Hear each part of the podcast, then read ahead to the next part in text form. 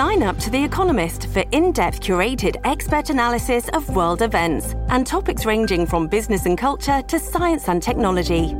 You'll get the weekly digital edition, online only articles, curated newsletters on politics, the markets, science, culture, and China, and full access to The Economist Podcast Plus. The Economist is independent journalism for independent thinking. Go to economist.com and get your first month free.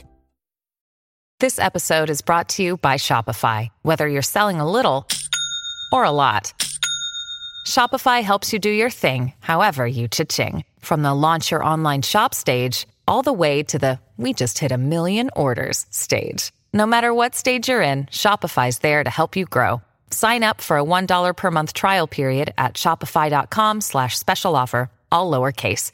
That's shopify.com slash special offer. Storie Libere presenta 23 giugno 2023, io sono Alessandro Luna e queste sono le notizie del giorno.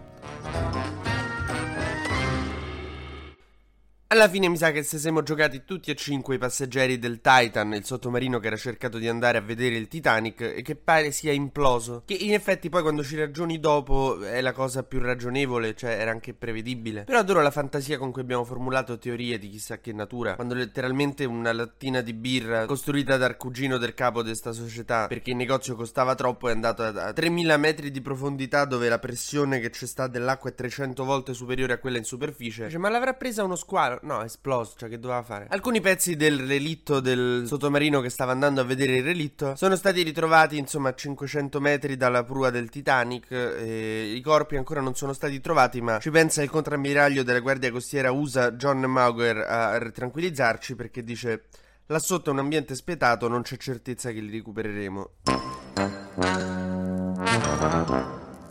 Oh, adesso, condoglianze alle famiglie, naturalmente. Io non ho capito perché tutti quanti si sono messi a giudicare. Vabbè, che sono ricchi e stanno sulle palle i ricchi in generale. Perché se sono ricchi, qualcosa di sbagliato l'avranno fatto. Però tutti a dargli degli idioti, degli irresponsabili. Cioè, sì, allora. Cioè, io ho imparato che se devi andare a vedere il Titanic con un sottomarino, devi chiedere al tizio strano con la barba. Ma è tutto, sì, tutto a norma, vero?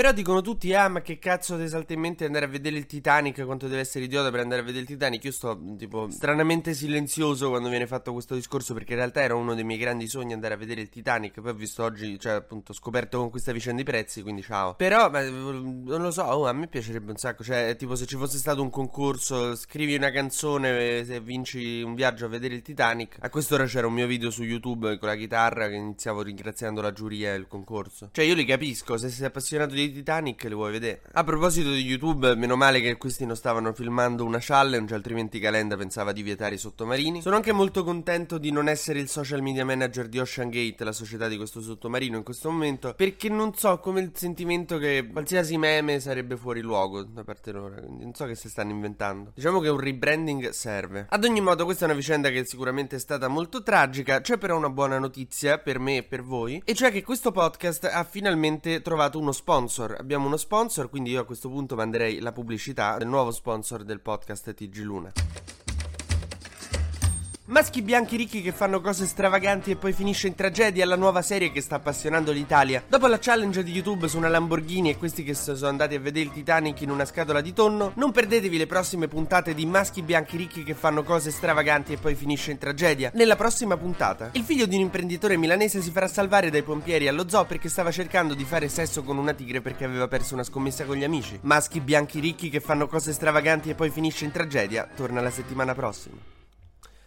Oh, ma veniamo alla politica italiana, che lo so che vi era mancata. Oggi ho attaccato con la cronaca artica. Credo sia la prima e ultima volta che attacco con la cronaca artica. La ministra del turismo Daniela Santanchè è nel mirino delle opposizioni e della TV perché è uscita un'inchiesta di report in cui ci sono delle accuse fatte da gente a volto anche scoperto, che se fossero vere, se fossero come sono state raccontate da report, sarebbero molto gravi. Insomma, da quello che è venuto fuori da quest'inchiesta pare che Santanchè sia un'imprenditrice che non te paga o fa scuse per non pagarti, o come la chiamiamo noi a Roma, un'imprenditrice. Tutti ne stanno chiedendo le dimissioni e anche io perché per vedere insomma di che si stava parlando io mi sono visto un'intera puntata di Report e questo basterebbe già perché lei si, si, si dimetta per avermi fatto vedere una puntata intera di Report. Ma obiettivamente insomma non, non, è adatta per quel ruolo se quella è la condotta che tiene nelle sue aziende. Ieri è successo un casino in Parlamento perché la maggioranza ha deciso di non andare a votare in commissione sulla ratifica del MES quindi è stato adottato il testo base del PD con i voti di PD, Azione, Italia Viva. E quindi è passato appunto il testo base del PD nonostante al governo ci sia eh, Fratelli d'Italia e il governo di centrodestra. Perché non sono andati? Perché stanno a litigare. Non hanno ancora deciso una linea sulla ratifica del MES, per cui hanno detto facciamo scegliere le opposizioni. Che è come se per andare in vacanza litighi con tua moglie e dici facciamo scegliere al bambino. Poi non ti lamentare se passi un mese della tua estate a Disneyland.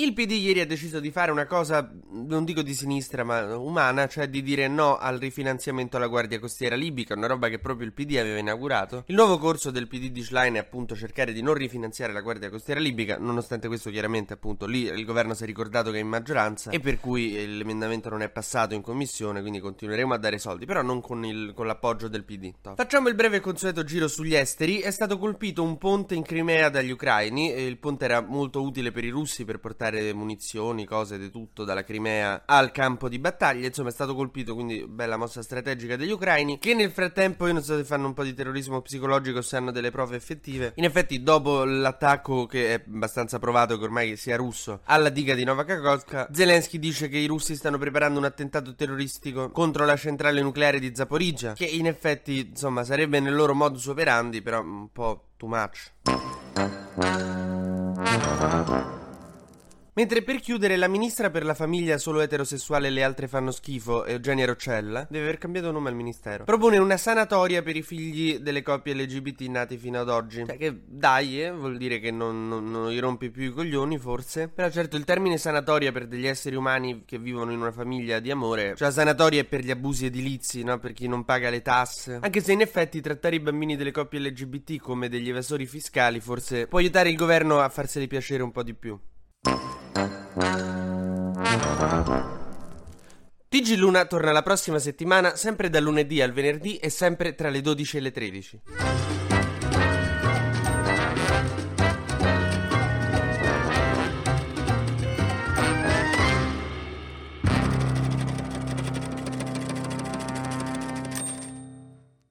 Una produzione storielibere.fm di Gianandrea Cerone e Rossana De Michele. Coordinamento editoriale Guido Guenci.